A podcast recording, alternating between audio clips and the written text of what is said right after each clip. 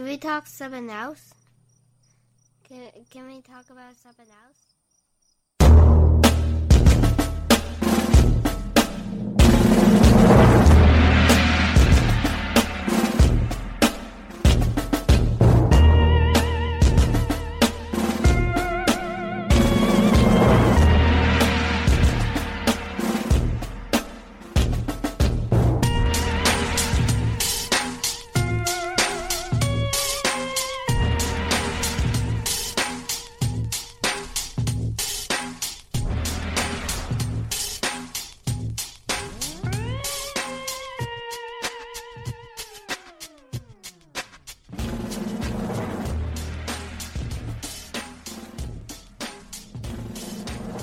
Hello, out there. Welcome. It's fucking cold outside. minus thirty, but I'm gutting it out. The studio's warm enough. Probably about minus twenty in here. The beers are slushy. The cigarettes are stale. So let's get to it. As you know, I recently had a part in making the baby happen. This baby cries a lot, like babies do. He's letting us know that he's a baby at all hours of the day and night. This is my second child, the first who you hear every episode in the beginning asking if we can talk about something else, has been sharing his bed with me some nights as of late. Our house is like a hut. There aren't many designated areas. We share. We live together, much like prehistoric families did, I imagine, in their caves. It's not a modern setup, but I like to think it's natural and a place full of love and ease. But this baby, Charlie, is what he calls himself. He's a little fussy, as they say, and there have been many nights where I've been up for long periods attempting to chill him out, bouncing on an exercise ball, repeating the chorus of songs I can't quite recall as I pace the house, just trying to find the right energy to pass on to him or something, trying to find the sweet spot, I guess. There are moments where I think to myself, this baby's lucky it's me holding him and not some worn-out drug addict, because if I'm this close to the red zone, for sure someone less patient is spiking the ball once they cross the line, right? But another deep thought I've been mulling is that this baby's lucky it isn't wartime and the Nazis are upstairs, because seriously, I'd have to snuff him out. It's like an alarm going off. I brought these thoughts up to my lady, and surprisingly, she simply agreed. Yeah, yeah, he is lucky that that's not the case. Now, you know, hand him over to me, please. Christ. So my point... Uh, basically is that Charlie, who I guess I should make clear is a great guy, a clear-eyed angel full of smiles, goo-goos, and gagas for the most part, has me thinking about all those other babies, past and present, who have or have had their parents up late at night, and the response isn't or wasn't an understanding one. I'm concerned for those babies. I'm also amazed through my research for this episode that families like the ones in, say, the Ukraine during the mass Stalin-imposed famine of the early twentieth century were able to continue raising children and persevere despite ridiculous stress. Millions of deaths, families devolving into cannibalistic sects who would kidnap and consume the neighbor's toddler for survival, those who resisted this macabre option reduced to eating weeds and dirt to fill their bellies. I'm amazed, amazed by their resolve, and ashamed by how soft I am in comparison, annoyed that I have to bounce a baby rather than scroll the follow to Trump's latest tweet. During this whole transition with our new edition, my research and writing time has been relegated to the wee hours. And the horrible topics I cover have been provoking some incredible dreams, mostly nightmares. To be absolutely honest, things have even become a little spooky. My six-year-old son, who, if you knew him, isn't the type to make anything up for attention, woke up with a start the other night and scared the living hell out of me by what he said. I was asleep beside him and jumped awake as well when he scrambled to a sitting position and gripped my arm. He said, quote, "That was weird." I asked him, what was weird? And he said, there was a little girl standing over there. Now, I don't walk around telling people I believe in ghosts, but if you ask my fiancée what my stance is, her answer would be a sharp laugh, followed by an eye roll. She's not sure if my mind's open or, uh, or just soft. So needless to say, I didn't have much support on what happened here, but I, I was petrified by what my son told me. I've never had a paranormal encounter that couldn't be explained away. I've worked a lot of graveyard shifts in homes where people were dying and had died in, so there has been plenty of opportunity. The one home's doorbell would ring in the middle of the night sometimes, and uh, nobody would be there. which would starch me at the entrance after opening it to find an empty access ramp and nothing but dead, heavy silence and pitch darkness beyond the porch light's reach, which should have come on automatically if anyone had been out there by the fucking way. But, of course, that could have been a faulty doorbell, even though we had a resident who was obsessed with doorbells and had recently passed away when this started happening. My young friend from the Kevorkian episode, in fact. I worked some night shift after he passed away, as my position there had evaporated with his death. Anyways, there's more, but like I said, nothing concrete, so I'll pencil myself in as skeptical, as you eyeball me skeptically, no doubt. So, my son tells me there was a girl standing in the corner. We'd fallen asleep on the living room couch together, the glow from the Christmas tree the only light source in the room. I ask him, "Is she there now?" To which he responds in his sweet little voice, "Nope, she disappeared." I, t- I take a moment to gather myself, then, trying not to betray my fear, ask, "What does she look like?" And he says, "She was just a little girl." I ask, "What was she doing?" And he says, "Just looking at us." The night after this incident, I was up writing in the quiet that's available here around two a.m. when, without any conscious provocation, the hairs on my neck and arms stood up, and I was overcome with fear. We all know this feeling. It happens from time to time, but the sensation intensified on me, and I was forced to stand and literally attempt to shake it off. I walked to a mirror in our living room that was, again, lit only by the glow from the Christmas tree, and looked at my reflection in amusement and curiosity, and I guess almost panic, as the feeling continued to grip me. An intense, creeped-out sensation, like a wolf was at the mouth of our cave. Now, this next part is where half of you will roll your eyes and the other half will fix them. I haven't shared this with anyone yet, but I've come this far, so you know, why not here in front of eight thousand listeners? Uh, not to fucking brag. Shit. Advertising on the fucking way, bitch. No. So, um, I felt like something was in the room with me. A presence, if you will humor it. So, utilizing my education from ghost hunting shows, I decided to speak up. I said, quote, "Whatever you are, I want you to leave." And just like that, it stopped. Like a switch being flipped, the hair on my arms and neck lost static, the goosebumps smooth, and my panic subsided. I'm not saying a ghost was responsible, I'm just saying this happened. Exhausted, I checked on my six-year-old and went to my own bed. It was a windy night, and I dozed off shortly after laying down beside the mercifully sleeping mother and baby who run this joint these days, and promptly had one of the most vivid nightmares of my life. Dusk. I'm in a deserted park that's surrounded by dense woods. It feels like the clearing has been stamped into the forest like an upscale crop circle. The grass isn't grass, rather patches of weeds, and the playground equipment is weird and dangerous looking. It's all metal and the yellowish paint is peeled for most of it. Rust is the main veneer. There's a spaceship in one of those metal merry-go-rounds that everyone misses, especially dentists. I realize that I must be in the Ukraine or Russia or something. I'm aware that I'm dreaming and even think to myself, is this Chernobyl? There's a boy with me, about the same age as my eldest son. I feel like he is my son, but he isn't. This boy's blonde. He asked me to count, so I cover my eyes and begin. When I reach twenty, I intend to stop, but I can't. The numbers just keep coming out of my mouth. I try to pull my hands from my face, but I can't do that either. It isn't my body, I realize. I'm just on board, a passenger. The man counts to fifty. Fifty. I haven't looked into this, but maybe one of my many Eastern European listeners can help. Do you guys count to fifty when you're playing hide-and-seek? If so, that's way too fucking much. It's near dark now. The boy's nowhere in sight. Personally, I peek when playing hide-and-seek with my kid, but not this guy. We yell out something. It feels like, ready or not, but doesn't sound like it. I know what it was that I was yelling, actually, but it might ruin the creep factor. I was yelling out, "Ricola," from those old Swiss cough drop commercials. I, or we, this man I was co-piloting or whatever, searched the playground thoroughly. No blonde-haired boy. Panic begins to well up as there is nowhere else to hide except the dense wood, And now it is dark.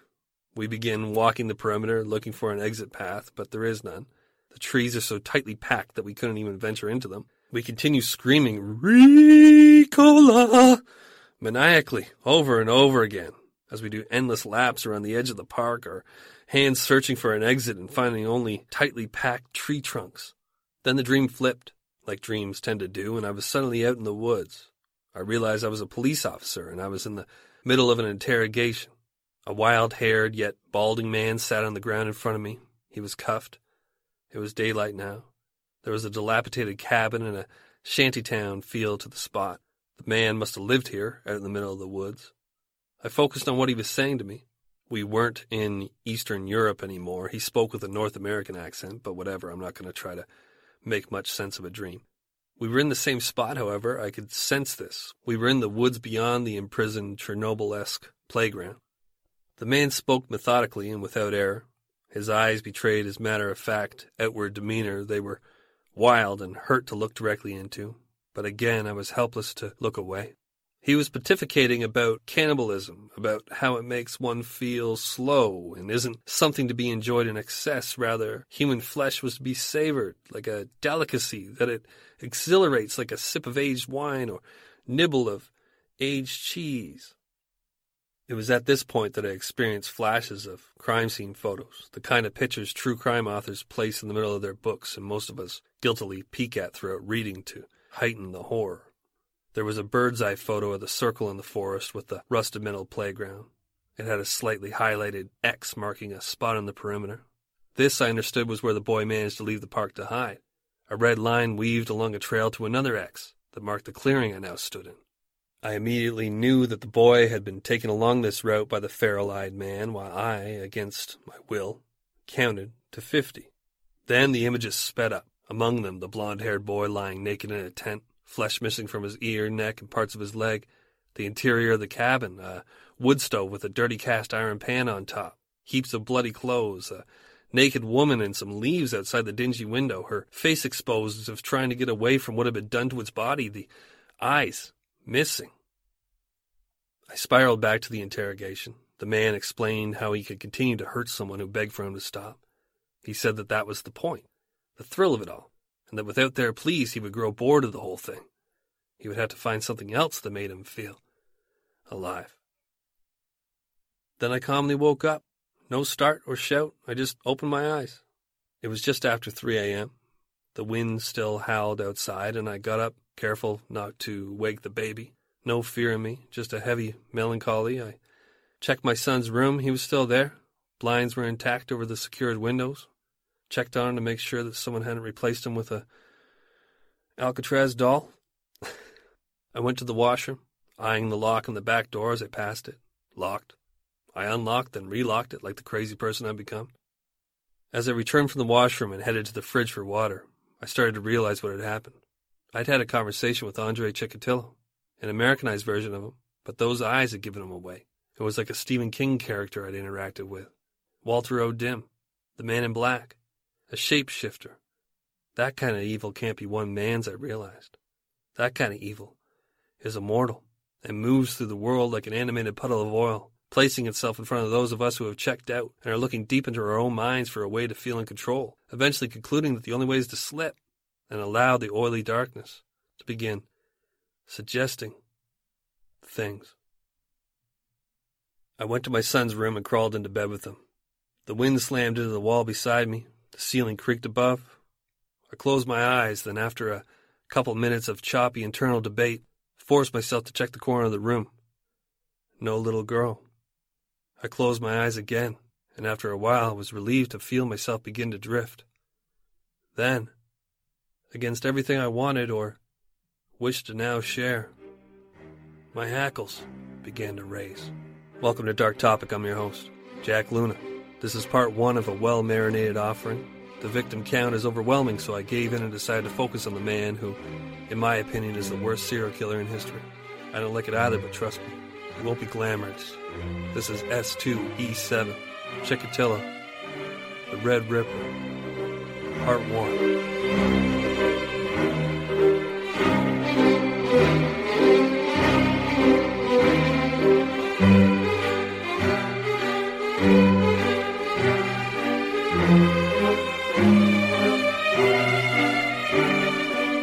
Andrei Chikatilo was born October sixteenth, nineteen thirty-six.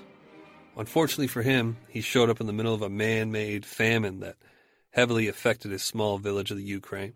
Stalin, the Soviet dictator of the time, had spun into reality the idea of collectivism, and Chikatilo's family, who worked their small farm to survive, were forced to begin handing over its yields to the communist regime.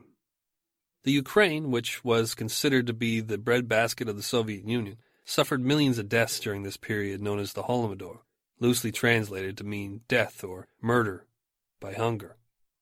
At the end of his life, when he finally had the attention of his people, albeit for gruesome rather than the glorious reasons he dreamt of early on, Chikatilo would look back after being asked by an overexuberant reporter — the Soviet Union was falling by then, and the press were just happy to be asking questions, I guess — if he liked kindness as a child. His answer: "Whoa, I don't know if I liked it. No one was kind to me. I grew up during war. No one was kind. We only wanted to survive. No one was kind. I was from Ukraine. Soviets organized hunger during those years. twenty million people dead. My older brother, Stepan, four years old, was caught by cannibals and eaten during the mass starvation. My mom always told me, 'Don't get out of our yard. Stepan was eaten, and they will eat you too.' We ate a piece of black bread sometimes. Some weeds if Mum would steal them from Soviets for us. We were sitting at home, hungry, and crying." End quote. Young Andrei's father was sent off to war when World War Two heated up and did not return for some time as he was taken prisoner. Meanwhile, back home, his small family suffered their hut being burned down by Nazis, more than a few of which raped Andrei's mother in front of him, causing her eventually to become pregnant. Chikatilo recalled this period later as well, his experience from the age of five to eight. Quote, "From nineteen forty-one to nineteen forty-four, I remember the horrors of my childhood years, when we hid from bombings and shootings in cellars and open pits. We sat in ditches, hungry and cold, fleeing under the whistle of bullets. I remember our burning hut and the savagery of the fascists. In September of nineteen forty-four, I went to school, hungry, and in tatters." End quote. When Andrei's father finally returned, broken, beaten, and disgraced, as P O Ws were considered cowards and possible traitors in Soviet culture, he likely took in the sight of his new daughter with weary skepticism, since the math certainly didn't add up, but still accepted her as his own. He had larger concerns, seeing that he was suffering from tuberculosis and could do nothing but lay around and cough up blood for some time. The Nazis had worked him hard in their mines until the Americans set him free. Soon after returning, he was sent to work in the logging areas for his home nation. A miserable existence. Young Andrei did the only thing he could to escape the hell he'd been born to. He continued to grow up. He was worse off than many kids at school, as he came from the country where times weren't just lean, they were emaciated. He recalled passing out often in class from hunger. No breakfast clubs in the elementary schools of the U S S R, I presume. Chikatilo would later claim to have been plagued by headaches, something he blamed on poor eyesight and trying to read blackboards, but also as a result of being born with water on the brain, or hydrocephalus, a condition that often leads to physical or cognitive impairments, though by all accounts Andrei would grow to be strong and intelligent. His recalled weaknesses early on were of wetting the cot he shared with his mother quite frequently, which provoked beatings and insults, often doled out publicly. And as he grew into puberty, Andrei discovered that he could not perform sexually, even for himself. Chikatilo painted a portrait of his younger version, having been a victim of bullying and abuse due to his shyness and appearance, but former classmates recall him having been a force by the time he finished school, even dubbing him Andrei the Strong as a result. Chikatilo first used his newfound strength on a friend of his sister's who came calling one day. This incident would be the first indication to even Chikatilo himself that he may not have been wired right. The girl, who was thirteen, four years Chikatilo's junior at the time, agreed to go for a walk with Andrei, and once they reached a secluded spot, he tackled her, intent on having his way. But as soon as he had controlled the squirming young girl, he ejaculated, causing his revved-up engine to seize. Word of this encounter soon spread, and Andrei, who had been one of the rare boys from his village not to give up on his education and simply work, decided to escape the ridicule that rained down on him after this attack. I should mention not for the attack itself, but the embarrassing result of it. He headed off to Moscow, where communism finally paid off in the form of a free education for those who proved worthy. Chikatilo shot high and enrolled as a law student at Moscow State University, the Soviet Union's most prestigious education center at the time, his lofty goal being to eventually become leader of the Soviet Union. But despite achieving high grades on his entrance exam, he was rejected, something he blamed on his father's stained reputation. But most likely, Chikatilo simply didn't qualify. This was a program that accepted the likes of actual future Soviet leader, the man with a literal stain on his head, Mikhail Gorbachev, after all. Disillusioned by the rejection, Chikatilo returned to the Ukraine, where he pursued education and communications. This degree aided him when in his early twenties he was called upon to serve in the military, and rather than suffer an experience similar to his father's, he gained a position maintaining covert K G B lines from Berlin to Moscow. During his stint in the army, Chikatilo became a card-carrying member of the Communist Party, a distinction that would rescue him later in life, getting him into semi-privileged work positions and out of extremely dicey brushes with arrests that we'll soon explore. Above all else, Chikatilo sought respect from himself and others. The fact that he could not maintain an erection weighed heavily on his self-esteem, as virility was of the utmost importance in the macho Soviet culture. To make up for this shortcoming, Chikatilo dug in deep when it came to education, achieving multiple degrees over his lifetime. After his compulsory military service was complete, he moved to the Rostov area, about two and a half hours outside of Moscow and a considerable distance from his home village in the Ukraine. Home had become an intolerable place for Andrei due to the ridicule he attracted from those who felt he'd overestimated himself by attempting to qualify for law school. Compounding this were a short string of relationships that inevitably fell apart due to what had become common knowledge in the village of his impotence. Chikatilo excelled in this new environment. He studied towards a degree in literature while working as a communications engineer. In his spare time, he performed as a freelance journalist, editing and producing propaganda for a local newspaper, as well as covering community events, of which Andrei especially enjoyed when it came to youth athletics. When he was least expecting it, Chikatilo fell in love. Well, maybe maybe not love, but an amicable situation with a member of the opposite sex, let's say. His sister introduced him to a plain, dutiful, hard-working woman in her mid-twenties who, after being relentlessly shoved into situation after situation with Andrei, eventually agreed to marry him, as he appeared to be put together and productive. The couple managed to produce two children, though they had to get inventive with the copulation. I won't gross you out now. There's uh, plenty of garbage over the next hill to turn your stomach. I honestly feel bad for guys who suffer from severe erectile dysfunction. That said, I'm uh, really struggling with not speculating how they did it here, so I, I have something prepared I was about to skip. I don't think I'm going to now that I'm talking about it out loud. I assume there was a transfer involved.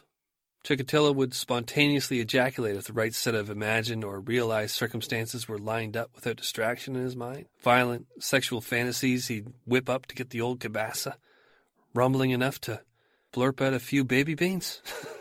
Fucking shit. Maybe I should have skipped it, eh? Kibasa's Ukrainian, though. Polish as well, I know. But it's just too hard to pass up. Too soft, you know, more like it's springy. All right. You feel better now, Luna? Not really. No, I don't.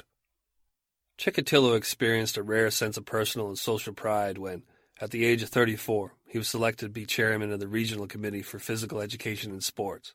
This was a responsibility only those in uh, a ranked position of the Communist Party could obtain, and afforded him small perks like a motorcycle to drive to events.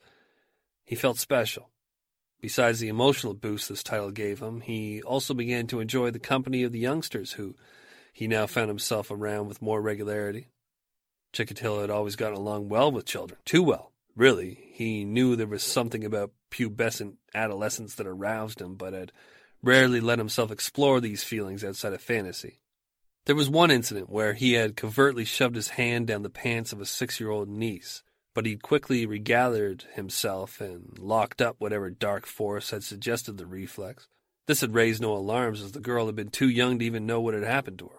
But in the gyms and the locker rooms of these giggling young boys and girls with their tight, sweaty shorts and, to his perverse eye at least, suggestive mannerisms, such as bending down in front of him to pick up a ball, Chikatilo began to feel an unmanageable surge of dark passion bubbling within him. His position was much too public to act on these urges, but when he eventually completed his degree in literature, Andrea applied to become a teacher, and by nineteen seventy, he had given up his communications career to teach at a boarding school, where boys and girls aged thirteen and fourteen were soon at his command in the privacy of a classroom wherein he could hold certain students back at whim for extra study. It started with little touches here and there, innocent stuff that didn't quite cross the line, at least in the early seventies of the Soviet Union. Chikatilo didn't exactly rule his classroom with an iron fist. The students quickly realized that their new mentor was aloof, prone to long periods spent stuck in his own mind, staring off into space or unapologetically at certain students while indiscreetly juggling his limp genitals via pant pocket. His credentials qualified him as a candidate to rise up through the education system, but his superiors were disappointed to find that their new colleague had no interest in advancing. They noticed, along with the students, that Mister Chikatilo was a strange character, never quite present, his eyes quick to glaze when a subject failed to interest him. It soon became quite obvious that the only thing the man who came to be known as the Goose, because of his posture, gait, and tendency to tilt his head and stare unabashed at the behinds and chests of his students, was a pervert, and boldly so. Chikatilo, while sitting with a pupil, would place a hand on their knee or at times just reach over and grab her breast as if he were a baby or an android exploring the wonders of a brand new world.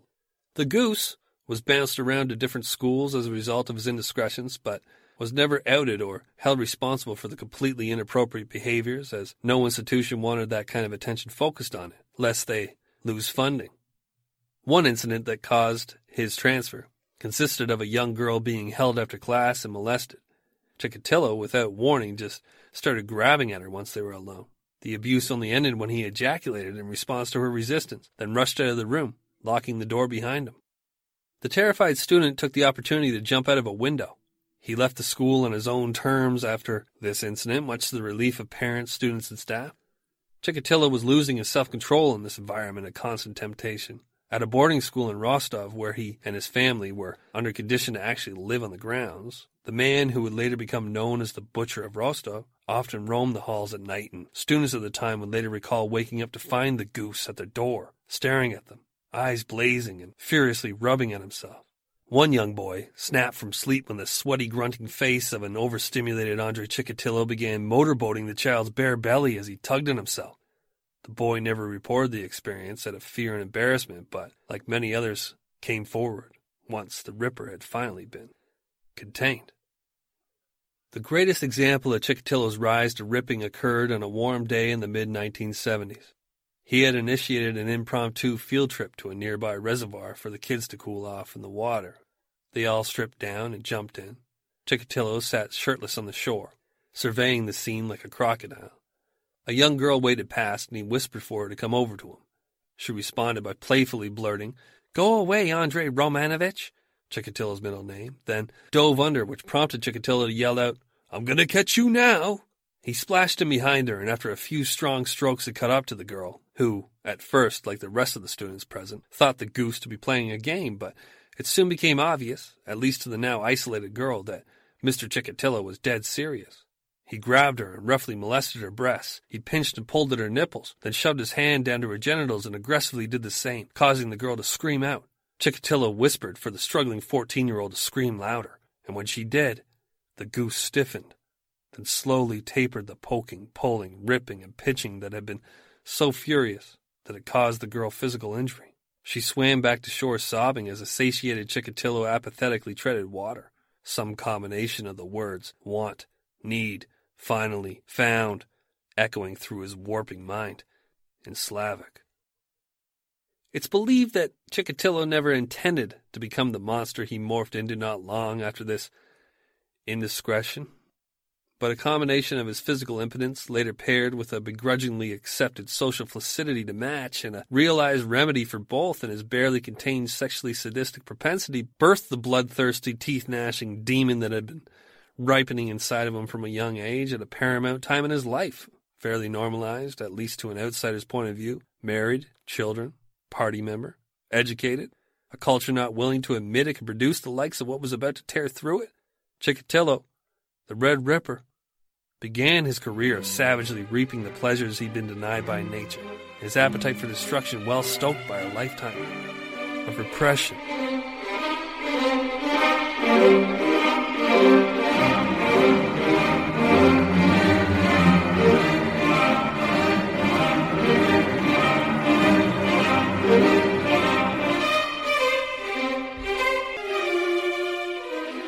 Mister Chikatilo soon voluntarily retired from teaching at the behest of his superiors and moved his family from Rostov to Shakhty, a city known for mining. Its name literally translates to mines, in fact, and took on a job as a supplies clerk, a somewhat respectable job in the Soviet Union. People treated men in this position well as they had the inside track to goods and services. Chikatilo was gifted a pass or reimbursement for the buses and trains of which he found himself often waiting for, either on desolate platforms surrounded by man-made strips of forest called shelter belts that ran along the tracks, or in worn-out bus stops where he'd from time to time hand out little candies or pieces of gum to local ragtag children, endearing himself to them, hoping to groom one for a future encounter. Unbeknownst to Chikatilo's family, he had bought a small dwelling in a seedy area of Shakhty, telling himself that he would gift it to his father, but soon had decided to keep it for himself, using it as a private getaway to experiment on prostitutes, his newfound ability to release his sexuality through rough physical play. Its true purpose, though only used once for this, was to lure prospective victims to and unleash his optimal viciousness upon them. The Red Ripper did not rip from the start. He dipped his finger hesitantly into the forbidden dish for a taste, realized that this was the recipe he'd searched his entire life for, then took his time to get it right before helplessly gorging himself by the fistful. The washed-out area where his shack sat wasn't entirely private. The tiny homes almost leaned against one another for support, in fact, but it had the advantage of being on an unlit lane when dark set in. People kept to themselves in places like this. To stick your nose in someone else's business was unwise, for you yourself might become the business if not careful. After acclimating himself to the neighborhood and setting the precedent of being a private man, Chikatilo pounced. In late December of nineteen seventy-eight, he cashed in on the grooming he'd slowly performed on a nine-year-old girl. Now, in the beginning, I warned you that my coverage of this dark topic would not be victim-sensitive. The reason for this being that there were too many to cover. Another being that the names are too difficult for me to pronounce. If I had a dark sense of humor, I might say I wanted to avoid butchering them. But this is a high-class pod, so I won't stoop to that. Yes, the, that's a joke to the dummy listening in the back. who just scoffed. I'm aware of what I just did. Humor tends to darken along with the subject matter. Big shout out to all the backup I've been getting from paramedics, cops, and healthcare workers. On that note, by the way, military people.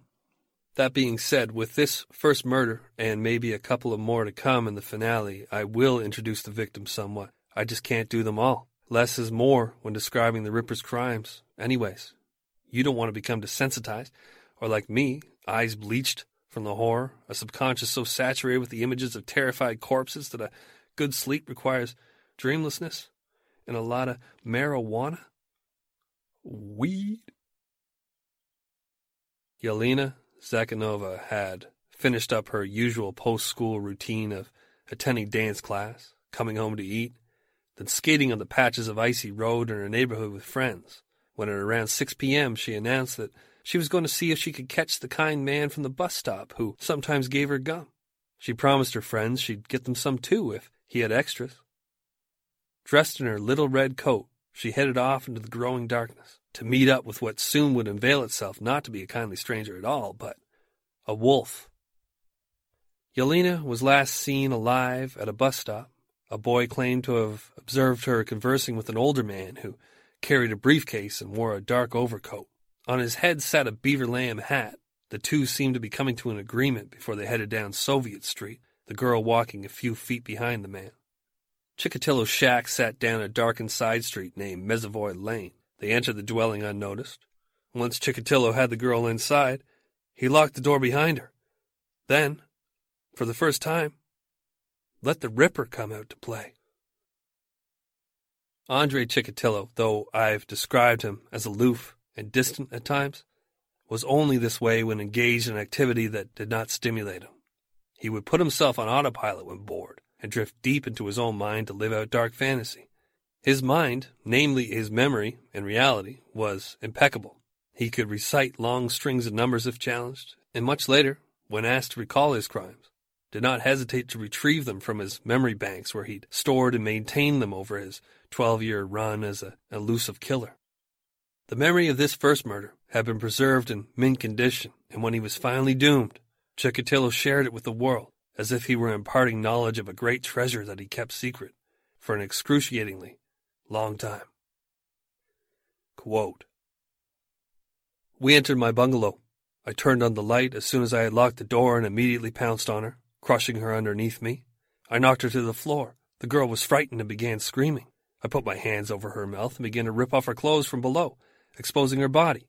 I unbuttoned her coat. She tore herself away, but there was nothing she could do against me.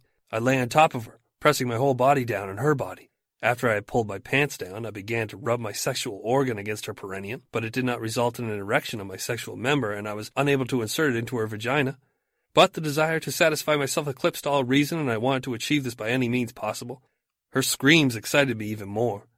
Laying on top of her and rocking back and forth as if in imitation of the sexual act, I reached for my knife and began to stab her with it. I had an ejaculation, as in a natural climax, and I began putting my sperm into her vagina with my hands. With my hands, I crawled inside her sexual organs. I felt like ripping and touching everything. She gasped. I strangled her, and this brought a kind of relief. When I realized that I had killed her, I got up, dressed, and decided to get rid of the corpse." End quote. Chikatilo diligently cleans up. He scrubs some blood from the floor, then pulls the dead girl's pants up, a task of which he's familiar as he has a daughter of his own. He buttons her coat, not to protect against the cold, obviously, but so that it doesn't hang off of the body, which he collects in his arms along with the school bag and creeps out into the pitch blackness of Mesevoy Lane. He sets the body down for a moment to get a better grip, inadvertently marking the snow with blood as he does so, then, with purpose, crosses the lane and heads down to a river that runs behind the shacks of his neighbors. He pushes the girl into the current, then tosses her school bag in after her. He's soon sleeping soundly, something that Yelena's friends and family will not be able to do for quite some time. It takes two days of searching before the little girl's red coat is spotted from a bridge on Christmas Eve, nineteen seventy-eight. The body hasn't traveled far. Investigators initially believed the cause of death to be an accidental drowning, but are forced to reconsider when the stab wounds and extensive sexual injuries are discovered. Andrei Chikatilo almost immediately becomes a person of interest. Investigators discover blood near his home and are soon aware of his questionable behavior as a teacher, along with the fact that he's been spending nights alone on Mesevoy Lane while lying to his wife about being away on business.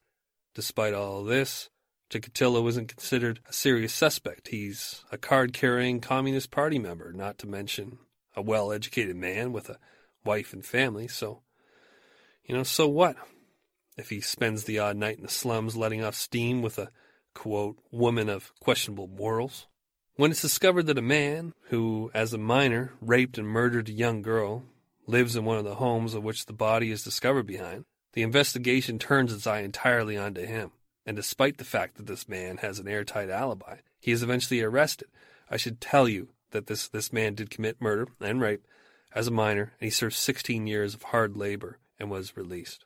I know that sounds surprising in, uh, you know, communist Soviet Union time that they would even release him, but they did. He killed, they used him for labor, and then they re- they released him. This man, as I said, had an airtight alibi. He is eventually arrested and swiftly executed, a bullet to the back of the head, for the heinous murder after some ultra-shady and aggressive police work yields evidence and sees all those who support the man's alibi change their tune. Chikatilo knows that he's literally dodged a bullet, so he lays low, digesting the experience of his first kill like a gluttonous snake, hiding in the weeds for safety while its swelled belly slowly breaks down the unfortunate creature that it's managed to swallow whole. It'll be two years before he allows the devil inside to resurface, and when he does, he's certain to do it far from where he sleeps, and with a plan so clean that it can be initiated over, and over, and over, and over, and over, and over, and over.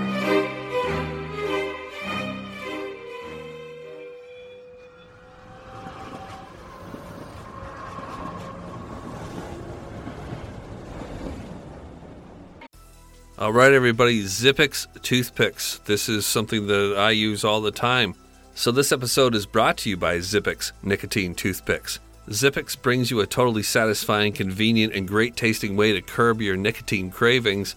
Now you can get your nicotine fix anytime, anywhere, without having to rely on smoking or vaping. Zipix Toothpicks give you an easier, better, and more discreet way to get your fix. They're available in six great long-lasting flavors, and they have options in two milligrams and three milligrams of nicotine.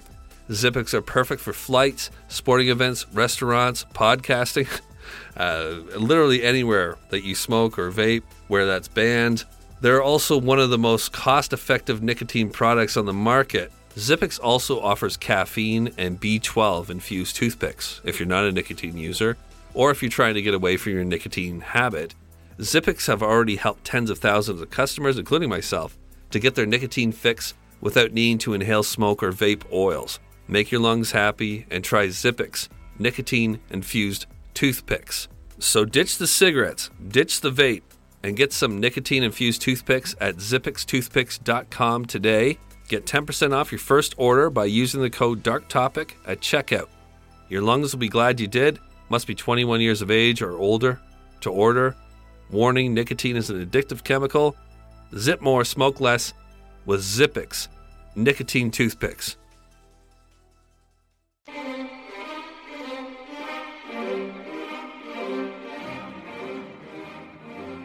It had been two years since Chikatilo unleashed the Ripper inside on an unsuspecting nine-year-old girl, and although the unveiling of this dark potential had deeply disturbed him, it had also liberated him in some way. Well, in all ways. You see, Andrea was a meek man outwardly for the most part. His wife wore the pants and had even on occasion accompanied her husband to work to confront superiors who he felt were picking on him, but didn't have the courage to stand up to himself. This man, who had become accustomed to being ignored, made fun of, humiliated, and disrespected by peers whom he knew he was mentally superior to, now had a secret to hang his hat on internally. Despite all their claims of his incompetence, he knew, deep down, that he was special. Not special in the classic way, gifted with personality, talent, and wherewithal. No, Chikatilo was special in that he was a freak of nature, the antithesis of gifted. He had parts missing. And though he'd spent the better part of his life walking around feeling like his soul were made of Swiss cheese, he now felt full, beyond full, bursting, with a passion that he later described as having turned from pink to red after committing his first heinous murder. His new job as a supply clerk may have been beneath his education and pay grade, but it had the payoff of affording Chikatilo plenty of reason to travel across, in, and around the bustling metropolis of Rostov, where he'd often spend his nights sleeping on benches or in parks with vagrants, prostitutes, and runaways. Later he would claim that exposure to the seedy underbelly of society made him lose respect for humanity and inspired him to inflict unspeakable acts upon the women who would, quote, follow him around like dogs. This justification that he were cleaning up society would almost make some sort of disgusting sense if not for the children and teenagers that he preyed upon as well. Chikatilo always carried a briefcase with him. His fellow employees used to joke that it was simply a part of his costume, as he rarely did his work properly. They even put a brick in it one day when he wasn't looking, that to their glee he carried around, apparently without noticing for the rest of his shift. My bet is that he did notice, but just didn't want to deal with the embarrassment of acknowledging the prank. This briefcase was in his hand as per usual as he read a newspaper outside of the city public library one afternoon in early September of nineteen eighty-one. He had managed to this point to keep his dark desires under wraps. The memory of what he'd done to the girl in the little red coat had taken the edge off whenever he retrieved it for personal use, but on this particular day, he could not resist taking steps towards obtaining a new file for his depraved catalog when he found himself on the path of a lone sixteen-year-old girl who, using his experience in speaking to teenagers from his time as a teacher, Chikatilo managed to convince into accompanying him to a nearby beach where he promised to buy her some food and drink. To his surprise, the girl agreed, and soon they were walking away from the noise of the street and into the woods that lay between downtown and the beach. As they walked, Chikatilo's friendly banter soon tapered off and the animal inside emerged, glazing its host's eyes and slacking its jaw as if preparing to devour something large. The girl stood no chance. The Ripper pounced, dragged her into the woods, beat on her mercilessly and attempted rape. This inevitable failed attempt enraged him further, so he grabbed a six-foot-long stick to serve as a replacement, all the while stuffing dirt into the girl's mouth to muffle the screams. Once satisfied, Chikatilo choked the girl to death, then took to biting off pieces of her. He then opened up her stomach with a knife from his briefcase and disemboweled her. Many of Chikatilo's victims were ripped at as they died, and post-mortem, he took pleasure in exposing the sexual organs of females. He nibbled on them, enjoying how, quote, pink and springy they were. Elated to have killed again, he performed a dance around his victim, whooping and celebrating the kill. In his mind, he fancied himself a Soviet partisan, one of his heroes who, rather than be taken by the Germans, had gone to the woods to commit themselves to poaching Nazis during the war. Now, like I've said a few times, I can't cover all of the Ripper's crimes, but I can give a really good idea of what he was up to during his time as a serial killer. I'm actually trying to be sensitive, but it's near impossible with this case. I just need to show you how high the bar is on the depravity scale for the Ripper, so that you can appreciate the incredible force of evil that I believe spurned him on. Go ahead and call it mental illness. Many have. And maybe that's true. But the truth is that Chikatilo was able to consistently kill in this horrific fashion for a decade, without alarming his family or co-workers. The authorities believe they had a madman on the loose, more likely a group of madmen, and we'll get into that in a moment. But the reality was that they had one man, who wasn't losing his mind when committing these killings. He was finding it. After this murder, Chikatilo takes a short break, but then unleashes. By nineteen eighty-four, he has killed close to thirty people. His appetite for murder is insatiable. In one case, he begins a conversation with a thirteen-year-old girl as they walk the same path through a man-made wood by the train tracks, the shelter belt. As they walk and talk, Chikatilo simply begins to guide the girl off the path, where he overpowers her, takes some rope from his case, ties her up, and then stabs her over fifty times, being sure to insert his blade in spots that won't immediately kill her, eventually choosing one spot where he plunges the blade in and out, simulating intercourse. The girl's screams bring him to orgasm. He's not just killing females. It doesn't matter what sex or age. It isn't about how they look. It's about whether he can manipulate them into a compromising position and overpower them. He begins killing young boys. One, his youngest victim, is only seven years old. Bodies are being discovered all along the train lines, hastily covered with branches and newspaper, bloody clothing usually found wrapped in a ball nearby. Police are under extreme pressure to begin solving some of these murders. So they do. They begin pinning the crimes on the, quote, mentally deficient. They even title the murder spree, The Case of Fools, believing that a crew of marauding indigents have banded together to satisfy their depraved needs. More and more often, boys are being discovered with obvious signs of brutal rape in their bodies, not to mention in many cases the genitals having been torn off. Later, it's discovered they suffered this torture via Chikatilo's teeth while still alive and bound. The result of this horrible new trend is that suspected homosexuals are taken in and brutally interrogated. It's said that at least one suspect commits suicide while in custody, and another dies by the methods of extraction authorities are using to elicit confessions. The problem, of course, is that the murders continue while these men are being held. The big guns of the K G B are called in to take over the case once it's finally accepted that the killing isn't going to stop, no matter how many innocent people they pin the blame on. Bunch of fucking apes. The clothing that has been collected from the murder scenes is finally analyzed, and traces of saliva and sperm, all matching the same type, are collected. The type, A B, is apparently fairly rare, so this is a significant lead. A profiler is brought in, and to his credit, unlike so many profilers before and after him, nails it. He suggests their suspect will be male, between the ages of twenty-five and fifty, close to six feet, judging by a size ten shoe print found near a fresh murder scene, suffering from sexual inadequacy, and venting his frustration on his victims. Armed with this profile, a massive operation begins, Operation Shelter Belt. Officers begin questioning every man fitting the profile. By the time they're finally through with this approach, they will have taken down the names and details of over half a million men. In the process, they'll solve over a thousand unrelated crimes, including ninety-five murders, one hundred forty aggravated assaults, and two hundred forty-five rapes, a fact used to maybe smooth over just how long it takes for them to get their man.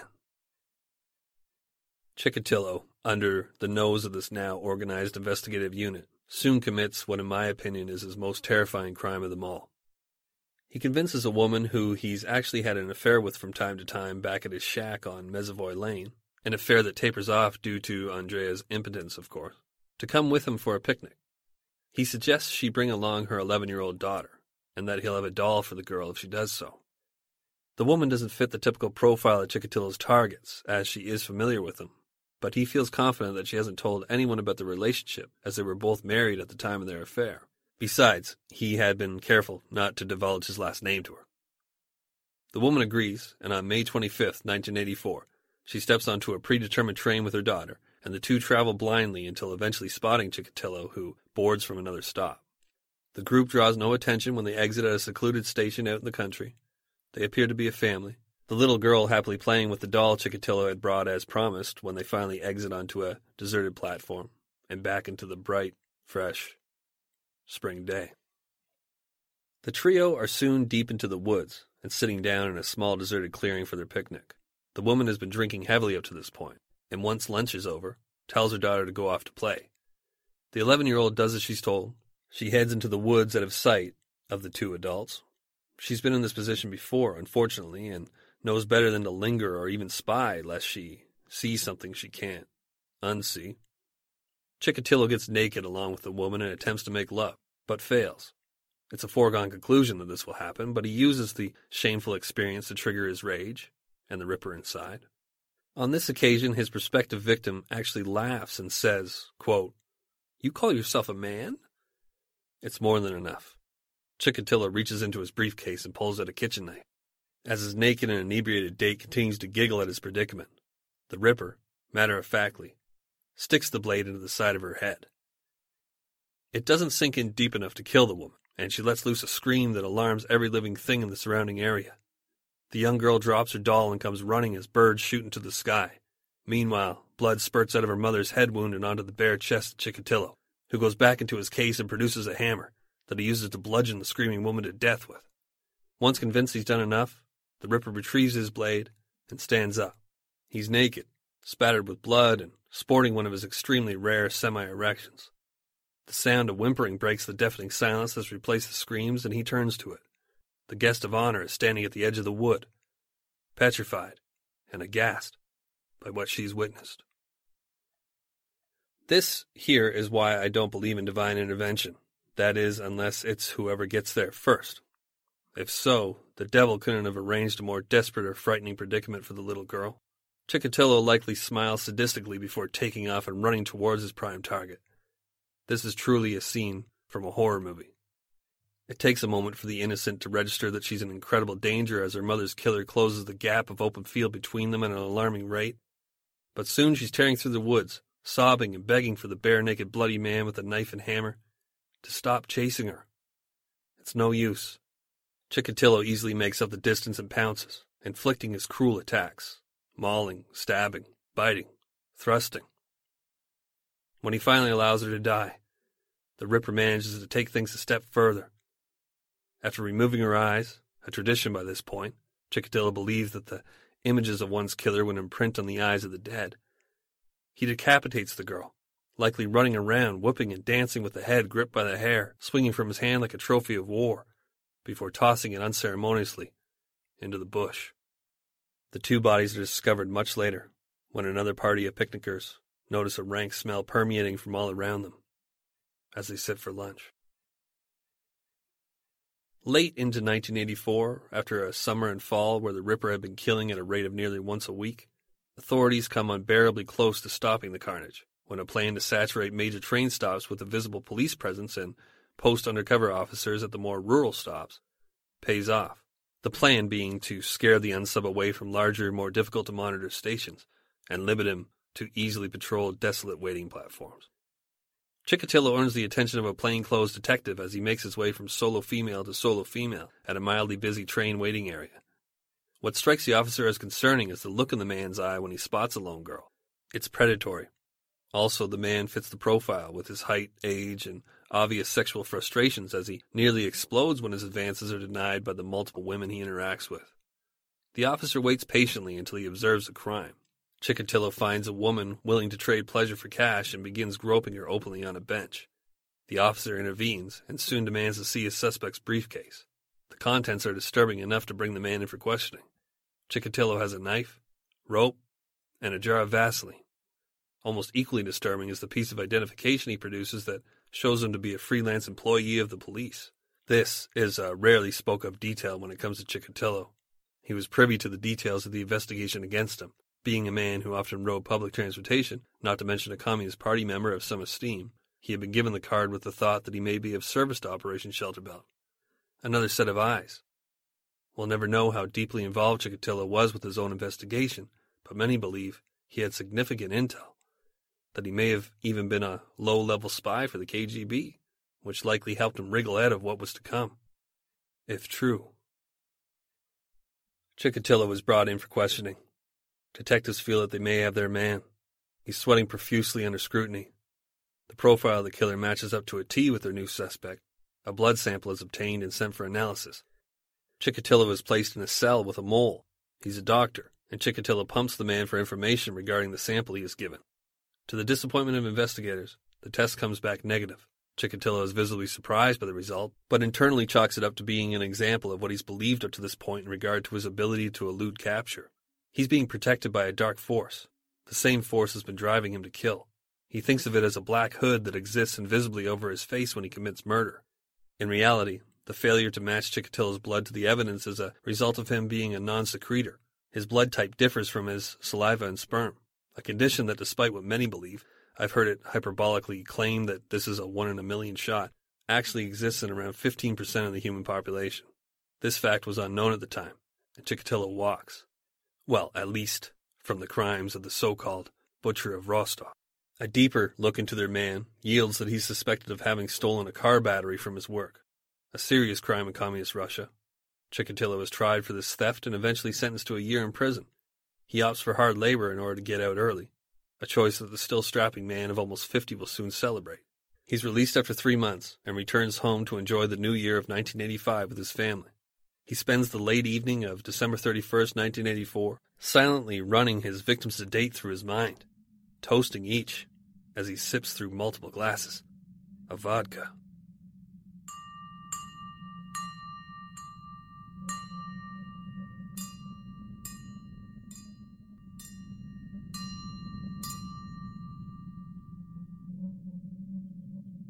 Chikatilo lays low after his release from jail. He knows that the investigation into the Rostov murders has reached a fever pitch. He manages to gain employment as a supervisor of the metals department for a locomotive factory, a job that takes him away from Rostov on business fairly frequently. He's now spending time in the big city of Moscow and surrounding area on assignment. This is fresh territory, but he's still leery. Despite his attempt at hibernation, he kills two eighteen-year-old females to present as easy targets during this time. One, a mentally disabled girl who asks him for alcohol at a train station and ends up agreeing to take a walk with the seemingly harmless, bespectacled man who soon turns into a raging animal once in a lonely wooded area he claims to be near his dacha. Her body will be discovered years later when Chikatilo leads investigators to her skeleton that lays beneath an old green raincoat. The bodies aren't appearing in Rostov anymore, and the investigation relaxes slightly. Chikatilo does not kill for the entirety of nineteen eighty-six.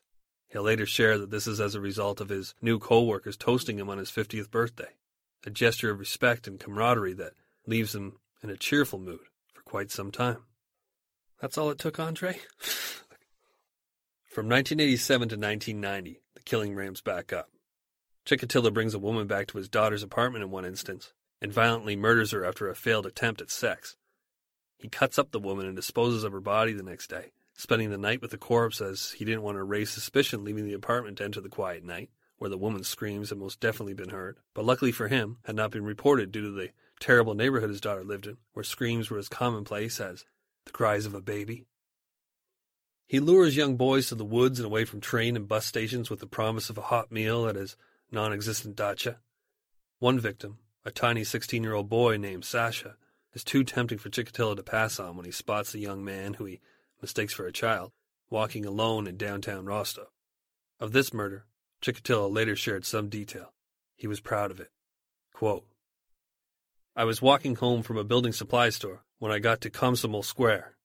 I saw the young boy ahead of me in the school uniform, holding a briefcase in one hand. I caught up with him. There was no one around. Next to the bridge is a grove. The boy was so little that I silently took him by the hand and led him into the grove, just a few feet away from the road. I struck him multiple times with my penknife. This was the only time that not a single word passed between me and my victim. End quote. Cars had streamed by as the boy called out for help, the noise of the engines drowning out his pleas as he died. Chikatilo removes the boy's genitals, places them in a bag, and buries them near the body. All right. He doesn't explain why he did that. Who cares by this point? There's more. Many, many more. At least fifty-six, and maybe as many as seventy-five. The details of which I'm too tired to share, as I'm sure you can appreciate by this point in the tale of Andrei Chikatilo. This was a three-part series at one point, but I'd like you to come back for future episodes. And although at times it may seem I can't get enough of sharing dark topics, of this killer's crimes, I'm near spent.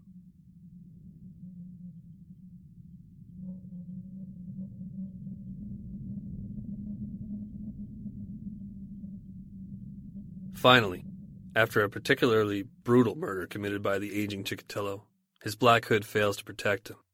It's a rainy day at Leskov Station outside of Rostov when the tired, disheveled now fifty-four-year-old emerges from the trees of the surrounding shelter belt following the vicious killing of a twenty-two-year-old female of whom he'd taken to biting off the tip of her tongue and both nipples. He may have bitten off more flesh, judging by the crime scene photos. He later admits to swallowing everything, something he claimed was a new habit and a way to intensify the experience. Just to keep you in the loop.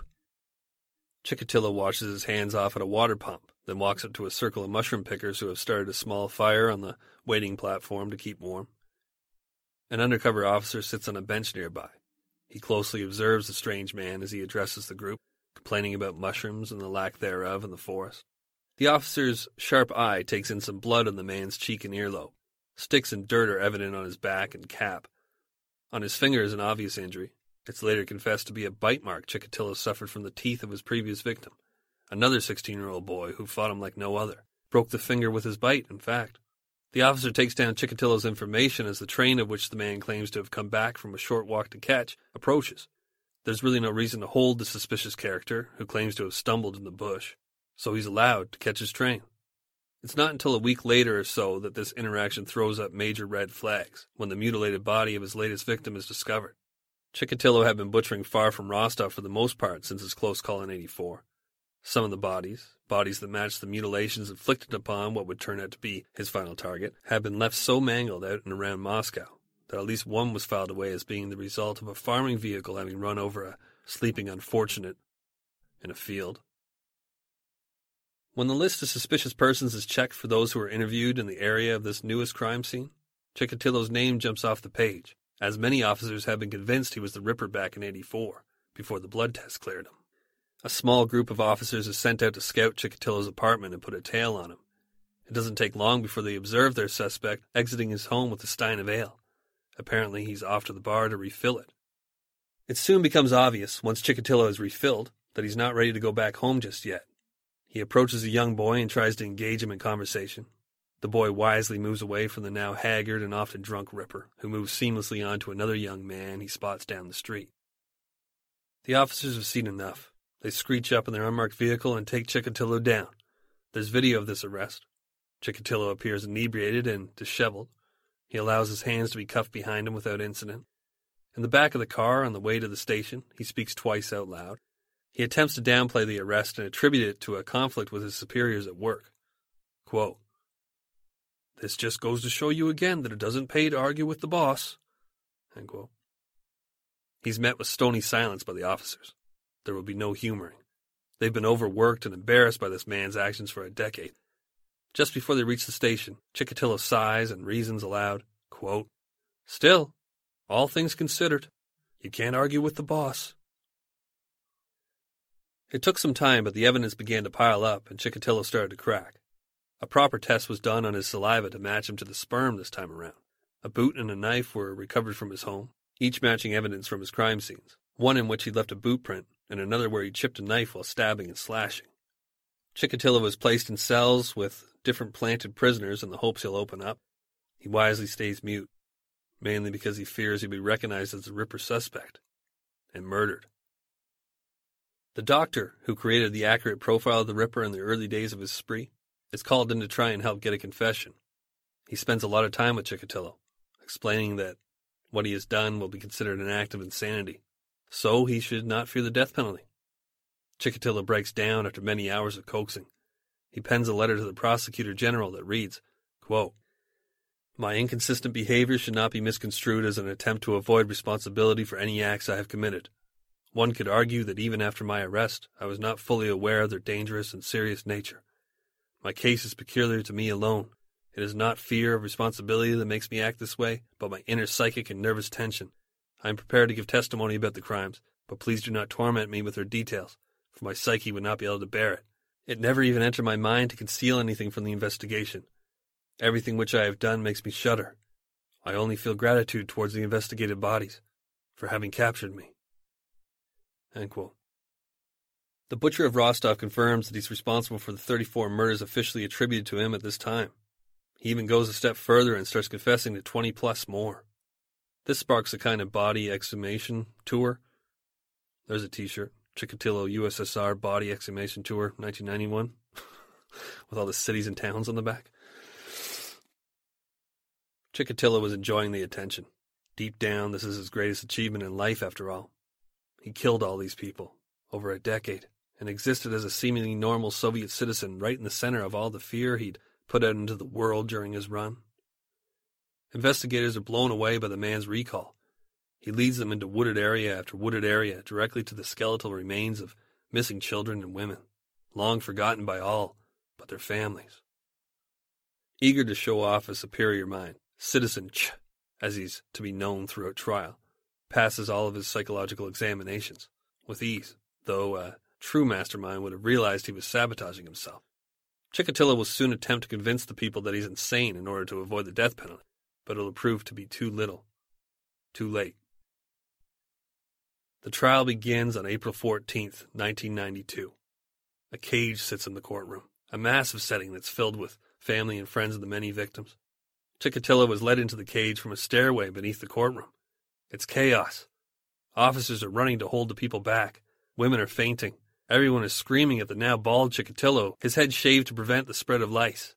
Chikatilo looks every part the psychopath with his new look. He wildly takes in the room and those in it, swinging his head around, eyes full of fear as if suddenly surrounded by vengeful spirits. He rocks and giggles crazily to himself, licks his lips and clicks his teeth as the screams and moans echo around him. It's a circus. Sometimes Chikatilo sits quietly, appearing to be fine, but more often he plays to the press, acting like a madman, hoping to earn the sympathy of the people who follow the trial closely from home in this recently collapsed Soviet Union that's overly eager to flex its new freedoms. The trial is a macabre celebration of a new era. Never has there been a trial quite so sensational. O J Simpson, you may say, but did O J ever take his pants off and start screaming about his impotence, slapping at himself and declaring how useless his penis is in front of the victims' families and the world? Chikatilo was invited to speak, and he rambles incoherently for two hours. The audience wails and screams at him as he does so. Here's an example of how he was speaking in court. Some of the questions he was asked to answer came directly from the families. An absurd circumstance. Question. Why did you carry Vaseline around with you? Chikatilo. To use as shaving cream? Why did you prefer young boys? It made no difference. What did you do with the victim's severed organs? I threw them on the road, stomped on them, mixed them in with dirt. I wasn't thinking about anything. What did you do with the watches and jewelry? Chikatilo later answers this question in a horrible way by saying, should I remember if they had crabs, too? Did you ever think of the pain you were causing your victims? When you were killing boys, didn't you ever stop to think of your own son? It never entered my mind.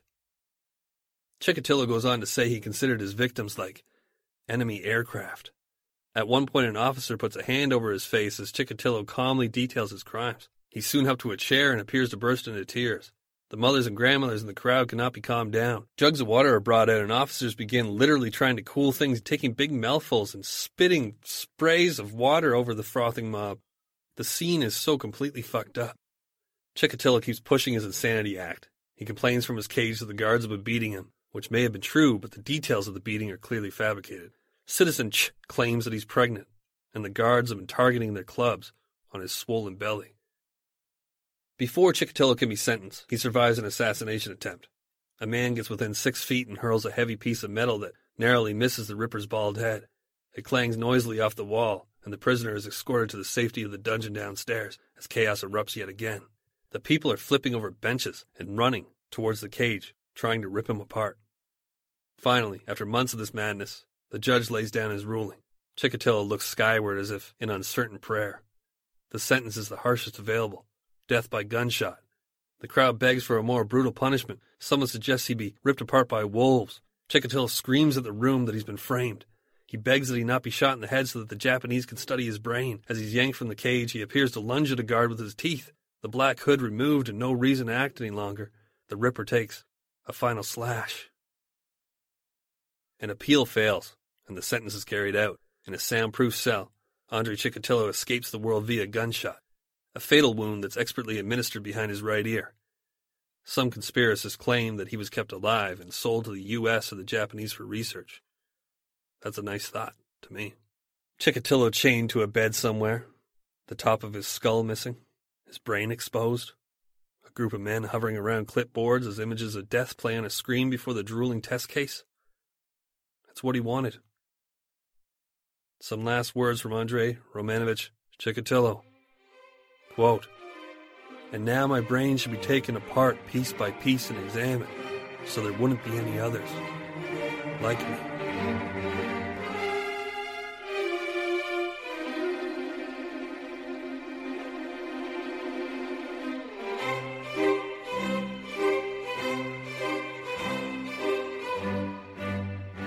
That will do it. Some recommended reading if you want the whole story. Comrade Chikatilo, The Psychopathology of Russia's Notorious Serial Killer, was a fascinating read. As for me, I'm finally done with the Red Ripper.